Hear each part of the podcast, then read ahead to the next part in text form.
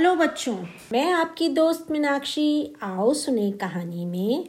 आज आपके लिए जो कहानी लेकर आई हूँ, उस कहानी का नाम है असली पहचान।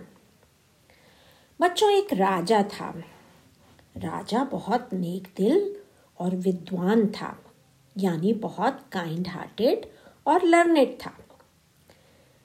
उसकी प्रजा उसको बहुत पसंद करती थी। उसके किंगडम में सब लोग राजा से बहुत खुश थे।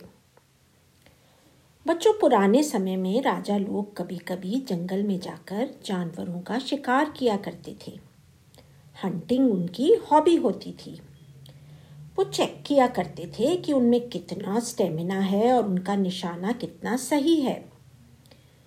तो ऐसे ही ये राजा भी एक बार अपने सोल्जर्स के साथ शिकार के लिए गए। राजा अपने घोड़े पर बैठकर हिरणों का पीछा कर रहे थे और हिरन अपनी जान बचाने को तेज़ी से दौड़ रहे थे। राजा का घोड़ा भी उनके पीछे पीछे तेज़ी से भागा जा रहा था। भागते भागते वे लोग बहुत आगे निकल गए। सैनिक भी पीछे छूट गए और हिरन को भी नहीं मार पाए। और तो और राजा रास्ता भी भूल गए। अब राजा को समझ ही नहीं आ रहा था कि कहाँ जाएँ, क्या करें। दौड़ते दौड़ते भूख और प्यास भी लगाई थी। अंधेरा भी होने वाला था। राजा सोच में पड़े थे और रास्ता ढूंढ रहे थे, तभी उन्हें पास में से पानी की आवाज़ सुनाई दी।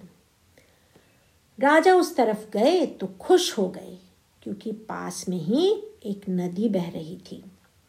राजा ने घोड़े से उतरकर पहले घोड़े को पानी पिलाया और फिर हाथ मुँह धोकर खुद पानी पिया।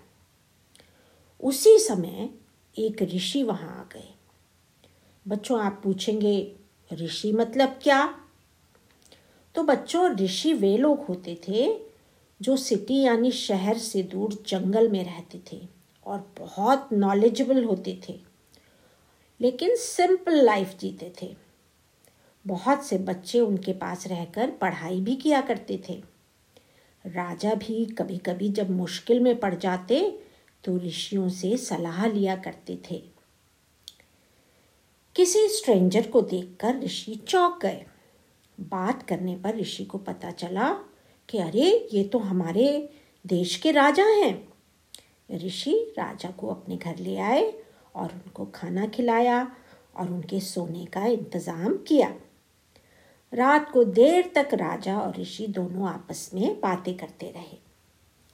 अगले दिन सुबह सोल्जर्स यानी सैनिक अपने राजा को ढूंढते ढूंढते ऋषि के घर पहुँच गए। राजा ऋषि की नॉलेज और उनके नेचर से बहुत इम्प्रेस्ड थे और वे उन्हें अपने पैलेस में बुलाना चाहते थे। राजा ने चलते चलते ऋषि से कहा, अगले महीने मेरा जन्मदिन है इसलिए आप ज़रूर आइएगा। ऋषि भला राजा को कैसे मना करते? उन्होंने कहा, मैं ज़रूर आऊँगा और आपके बर्थडे के दिन आपको महल में ही मिलूँगा। ऋषि बहुत ही सिंपल थे और उसी तरह के सादा कपड़े पहना करते थे। अगले महीने वो इसी तरह सिंपली ड्रेस्ड होकर पैलेस पहुँचे। इतनी दूर ट्रैवल करने के कारण वो थक गए थे। और कपड़ों पर भी धूल मिट्टी लग गई थी। उधर राजा का महल सुंदर सुंदर फूलों और दियों से सजा हुआ था। म्यूज़िक और डांस के प्रोग्राम चल रहे थे। जब ऋषि महल के दरवाजे पर पहुँचे तो उन्हें दरवाजे पर ही रोक दिया गया। किसी को पता ही नहीं था कि ये इतने बड़े ऋषि हैं। उनकी लुक्स और उनके सिंपल कपड़ों को देखकर उन्हें डांट कर वहाँ से भगा दिया गया। ऋषि का मन बहुत दुखी हुआ। वो वहाँ से लौट गए। कुछ समय बाद वे कॉस्टली कपड़े और ऑर्नामेंट्स पहनकर वापस पैलेस गए। इस बार उन्हें बहुत ही आदर के साथ, यानी रिस्पेक्टफुली अंदर राजा के पास ले जाया गया। राजा उन्हें देखकर बहुत खुश हुए और उनके पैर छूकर उन्हें अपने पास बिठाया। कुछ समय बाद सभी गेस्ट्स खाना खाने बैठे। राजा ने ऋषि को अपने पास बिठाया। खूब बढ़िया बढ़िया खाने की चीज़ें परोसी जाने लगी। सब लोगों ने खाना शुरू किया। ऋषि ने भी एक पूरी उठाई, सब्ज़ी लगाई और उसे अपने कपड़ों को खिलाने लगे। फिर लड्डू उठाया और अपनी माला को खिलाने लगे। सभी लोग ये देखकर चौंक गए। सबके हाथ रुक गए। किसी की समझ में ही नहीं आ रहा था कि ऋषि आखिर ऐसा क्यों कर रहे हैं। राजा ने ऋषि से धीरे से पूछा, ऋषिवर, आप खुद न खाकर इन कपड़ों और गहनों को क्यों खिला रहे हैं? तब ऋषि ने कहा, राजन आज यदि मैं आपके साथ बैठा हूँ तो इसका कारण ये कपड़े और गहने ही हैं। पहले मैं साधारण कपड़ों, यानी सिंपली ड्रेस्ड होकर आया था तो किसी ने मुझे राजमहल में घुसने भी नहीं दिया। पर जब मैं ये कीमती कपड़े और गहने पहनकर आया तो आपके आदमी मुझे आदर सहित अंदर ले आए। अब आप ही बताइए राजन इन कपड़ों और गहनों के कारण ही मुझे खाना मिल रहा है ना? तो इन्हें ही खिलाना चाहिए ना?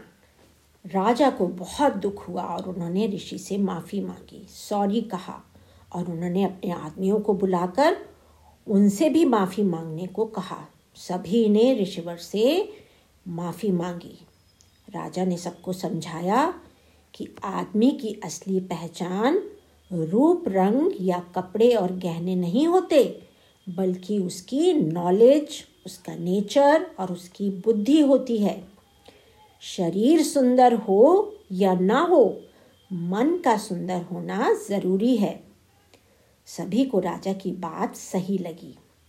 बच्चों, आपको भी ये बात सही लगी ना कि हमें किसी को भी सिर्फ़ उसके लुक्स के हिसाब से नहीं देखना चाहिए। बल्कि वो कितना काइंड है हेल्पफुल है जेनरस है इंटेलिजेंट है हार्ड वर्किंग है, इन सब गुणों को देखना चाहिए। बच्चों, मुझे उम्मीद है कि आप भी अच्छे बनने की पूरी कोशिश करेंगे। अगली कहानी अगले वीक फ्राइडे को। तब तक स्वस्थ रहें, मस्त रहें।